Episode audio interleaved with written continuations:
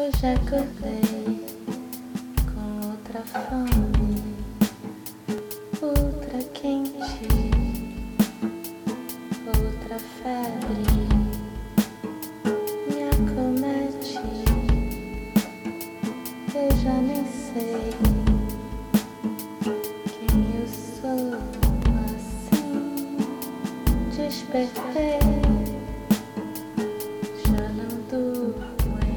Olá, eu sou a Glenda e esse é mais um episódio do podcast Meditadora de Botequim.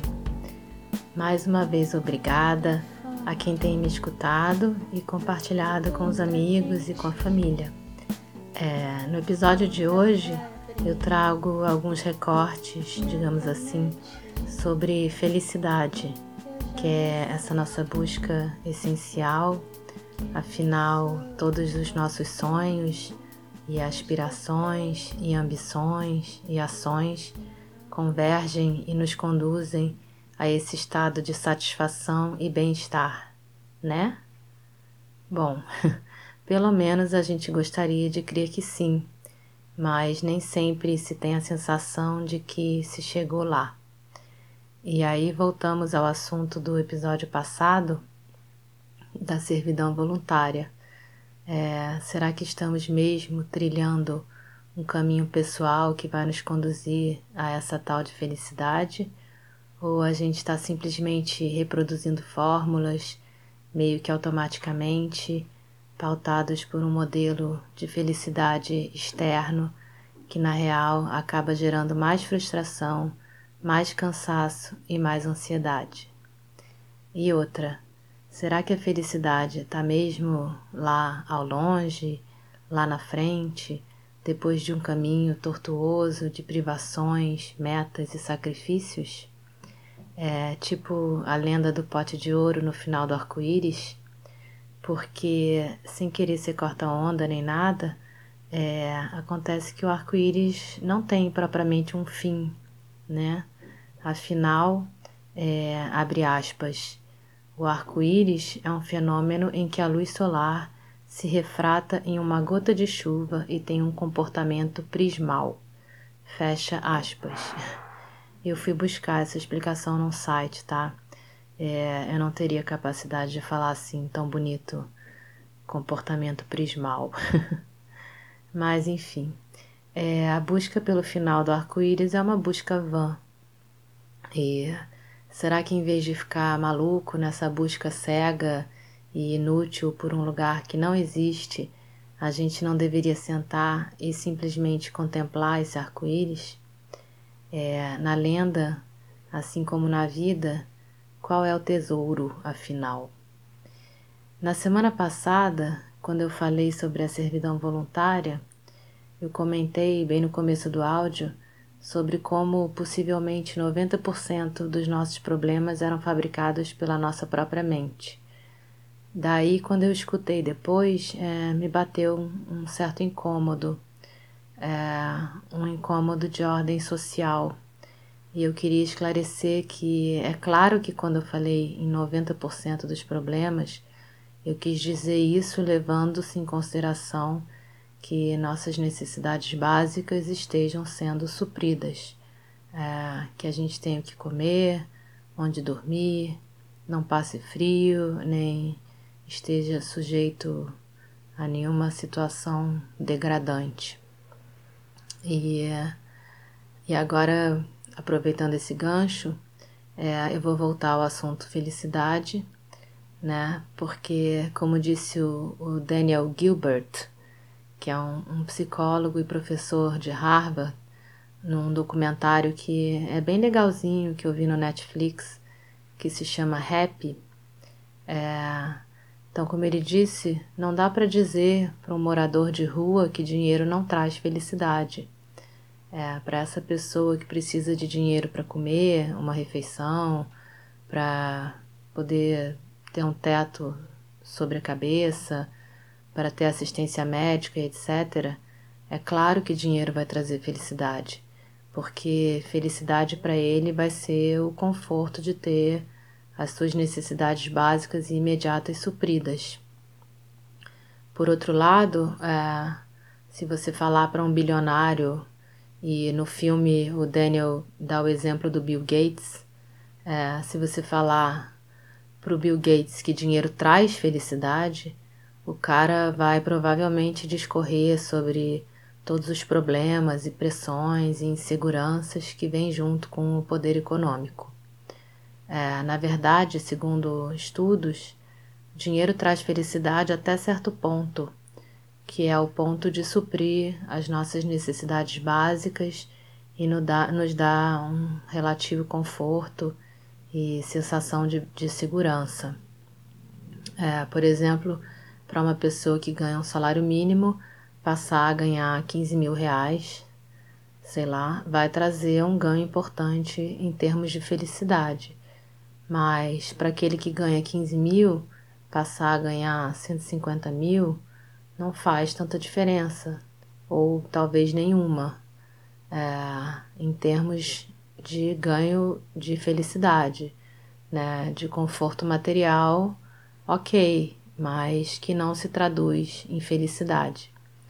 É, existe um efeito que se chama esteira hedônica, é, que é assim, você imaginar que está caminhando numa esteira, então basicamente não está saindo do lugar, é, apesar de ter a sensação né, de que está percorrendo uma longa distância. É, na prática é você conseguir atingir um patamar em que ganha cinco vezes mais e quase instantaneamente começar a gastar cinco vezes mais. É, ou seja, ficou no mesmo lugar, é, com a diferença de que provavelmente você vai ter mais roupas, mais bolsas e mais sapatos do que você realmente precisa. E a mesma sensação de que você ainda não chegou lá, no pote de ouro, e precisa continuar caminhando ou correndo na esteira, sei lá, até chegar. É, esse conceito de hedonismo surgiu na Grécia Antiga e a origem da palavra hedonismo vem de hedonê, eu, eu não sei pronunciar, mas eu acho que é isso, que quer dizer prazer, vontade. É, e a felicidade hedônica é essa que vem de fora, dos prazeres momentâneos que não se sustentam e não duram e pedem sempre mais. É, exigem que você esteja sempre se suprindo do que quer que seja para te dar esse, essa injeção de ânimo, é, te dar prazer. É um tipo de felicidade muito volátil e ligada em aparências, em status, e hoje em dia é o que faz a gente postar fotos cheias de filtros e frases lacradoras nas redes sociais só para ganhar muitos likes. A essa felicidade, assim, felicidade entre aspas, é, se opõe à felicidade eudaimônica, que é outro conceito que vem da Grécia Antiga e foi um conceito central na filosofia do Aristóteles. É, esse termo significa literalmente o estado de ser habitado por um bom daimon, um bom gênio, e em geral é traduzido como bem-estar e plenitude do ser. É, é uma felicidade genuína e sólida que vem de dentro. É, então, no ano de 2010, esse mesmo Daniel Gilbert, que eu citei antes, do filme Happy, é, que é psicólogo e pesquisador em Harvard, é, então, ele junto com um outro pesquisador chamado Matthew Killingsworth uh, se debruçaram sobre a relação entre o fato de a nossa mente estar constantemente divagando e o nosso, digamos assim, grau de felicidade. É, e a premissa era, era a seguinte: é, como eu já falei aqui num outro episódio, houve uma revolução cognitiva que durou desde 70 mil anos atrás até 40 mil anos atrás, e o Homo sapiens, é, a humanidade, né, a partir dessa evolução, passou a ser capaz de ver bem mais e muito além do que se apresentava na frente da gente. É, E essa capacidade incrível de formular hipóteses e fazer planejamentos e criar enredos é o que colocou a gente numa posição privilegiada em relação às outras espécies, ao ponto de é, do homem, né, da humanidade, nem se considerar mais animais. É, mas essa evolução tem certamente um custo emocional. E a ideia deles, dos pesquisadores, era mensurar esse custo. Ou seja, até que ponto é, a minha mente inquieta me impede de ser feliz?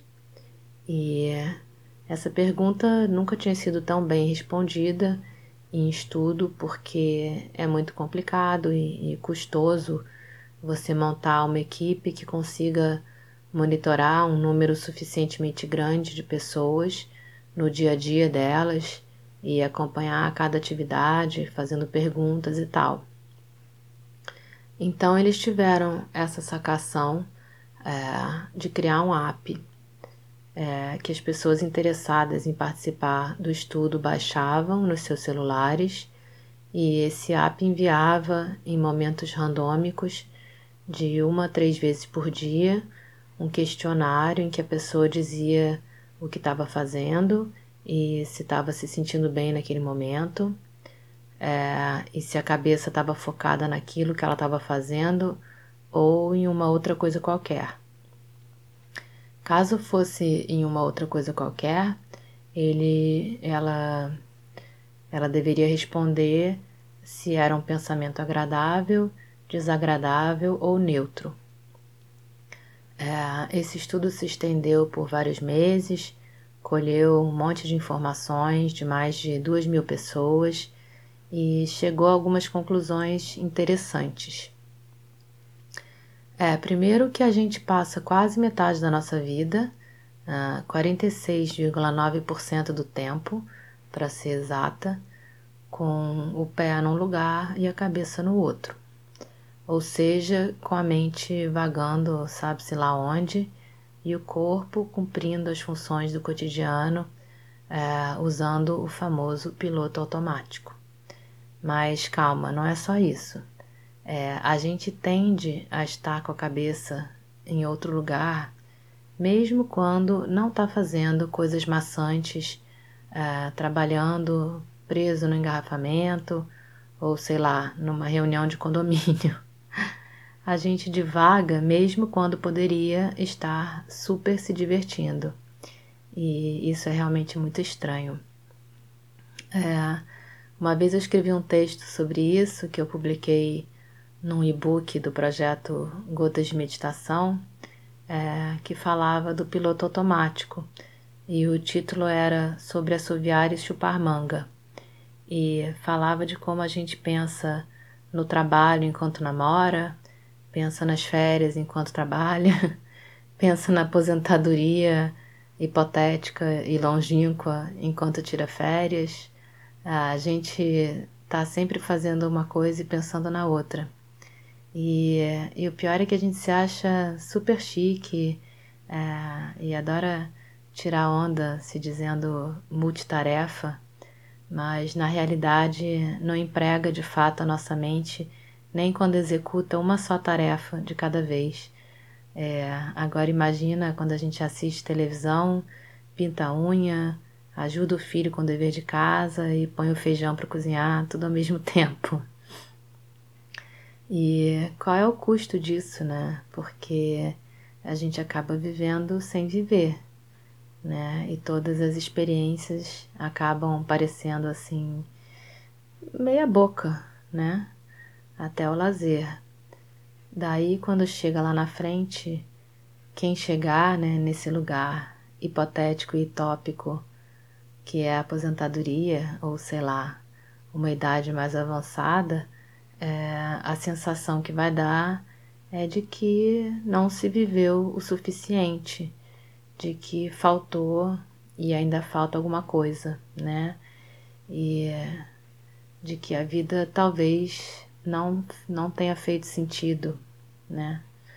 É, a segunda conclusão do estudo fala exatamente isso que, provado por A mais B, depois de fazerem todos os cruzamentos das respostas e tal, é, constatou-se que quanto menos presente estamos, menos felizes somos. É, quer dizer, exatamente o que já tinha proferido o Buda mais de dois mil anos atrás. É, e aí tem mais alguns detalhes interessantes que surgiram com essa pesquisa sobre a mente inquieta, né? É, quando a sua mente divaga, mas os pensamentos são agradáveis, é, o efeito contra o seu bem-estar não é tão notável. Ainda assim, você vai se sentir invariavelmente mais feliz se você estiver com a cabeça na atividade que está exercendo no momento, seja ela qual for. É, quer dizer, se você estiver lá, sei lá, lavando o banheiro e pensando em como você está lavando o banheiro e sentindo plenamente todas as sensações que podem se desprender do ato de lavar o banheiro, você vai se sentir melhor, um pouco melhor pelo menos, do que se você estiver fazendo exatamente isso e pensando nas suas férias passadas no sul da Bahia. É, agora, se você estiver lavando o banheiro e tendo pensamentos neutros ou desagradáveis, aí, aí minha gente é, é furada total. É, então, quer dizer, de cada dez vezes que a gente executa uma tarefa determinada, é, por exemplo, lavar o banheiro, em cinco a cabeça voa. É, mas olha que curioso, menos no sexo. No ato sexual, a proporção diminui de uma a cada dez vezes. Quer dizer, em cada dez vezes que a gente transa, só numa a gente faz a lista de compras. Eu achei esse dado é, particularmente interessante, porque a impressão que eu tenho é que a mente pode até dar umas devagadas nessa hora, mas as sensações corporais falam mais alto e te puxam para o presente. Né? E quando você vem para o presente, sente essas sensações prazerosas com mais intensidade, ainda né, num, num ciclo virtuoso. É, isso me faz pensar entre muitas associações agradáveis possíveis é, a meditação. Muitas vezes eu sinto exatamente isso, que a minha mente começa devagar, mas as sensações corporais muito intensas, é, porque elas vão se intensificando né, ao longo da prática, me trazem de volta. E às vezes parece mesmo uma chamada, né? Ei, volta aqui. É, enfim, graças a esse estudo, é, hoje nós sabemos que sim, o estado de presença é fundamental para o florescimento da felicidade. É, quer dizer, nós, nós sabemos não, né? Nós provamos cientificamente, né? E isso só reforça o papel da meditação. É, mas, e agora eu vou, vou falar de uma crítica que se faz ao mindfulness e ao ensino do mindfulness hoje em dia é, que, que diz que, que de nada adianta ser atento, é, consciente, perceptivo, se você não abre em si a via mais importante de todas, é, que está na base de todas as religiões universais, é, que deveria nortear as nossas vidas e os nossos atos, que é a compaixão. É, se o mindfulness é composto do tripé atenção, intenção e aceitação, uh, a compaixão deveria ser o terreno em que esse tripé se finca. É, há quem defenda que o simples fato de meditar e deixar mais límpida a consciência já naturalmente oriente a pessoa que medita a ter uma visão mais compassiva acerca, acerca dos outros e a se comportar de forma mais afetuosa e generosa, até porque é, pessoas mais bem resolvidas consigo mesmas tendem a ser menos egocêntricas e a ter espaço mental para se doar mais e dar mais atenção ao outro. Mas é sempre bom lembrar e reforçar esse conceito da compaixão como a base primordial. É... Eu vi no YouTube uma palestra com um monge tibetano que é inglês, é, mas mora na Austrália. é, não sei se deu para entender isso. Enfim, é, Ajahn Brahm é o nome dele, é, sendo que Ajahn, Ajahn, acho que é Ajahn, quer dizer mestre ou professor em tailandês. É, esse cara é uma figura. Imagina um monge inglês que queria ser humorista, com aquele humor inglês auto-irônico, assim. Então, é, nessa palestra ele defende que seja usado o termo kindfulness, é, que seria literalmente a junção de mindfulness com kindness, que em inglês quer dizer algo como é, bondade generosa, ou sei lá, generosidade boa. É, como eu já mencionei aqui, evocar emoções positivas ligadas à bondade, generosidade, perdão e compaixão, é, além de fazer bem aos outros, beneficiados pelo, pelos seus sentimentos e ações, é, faz um bem enorme, inclusive físico, a quem sente, dá vazão e age de acordo com essas emoções. É, não à toa, os países no mundo em que são mais altos os índices de felicidade são lugares em que se valoriza e estimula a convivência baseada em coletividades, ajuda mútua e o trabalho voluntário.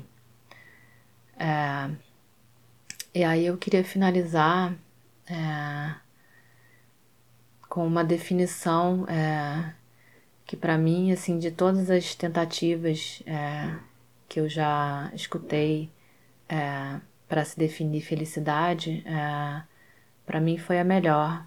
É, que o, foi o Jorge, Jorge Bialchini, que é o coordenador da pós que eu estou fazendo, foi ele que usou.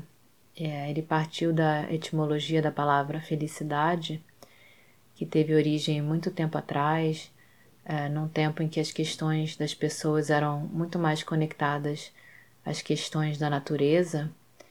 Enfim, a origem de felicidade é a mesma de fertilidade.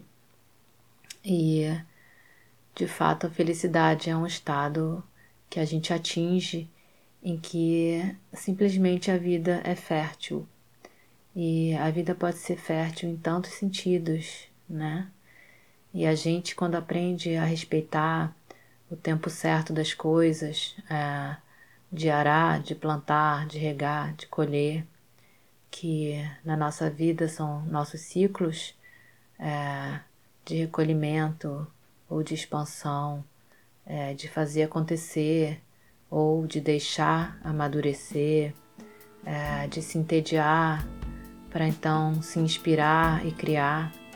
Quando a gente entende e respeita esses ciclos, entende que felicidade é um bem-estar e um estar a longo prazo.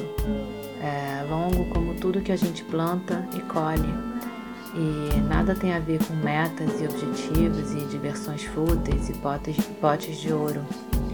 É, tem a ver com a contemplação, conexão e respeito à nossa natureza. É, então, com essa bela conclusão, eu me despeço por hora. Beijos e até!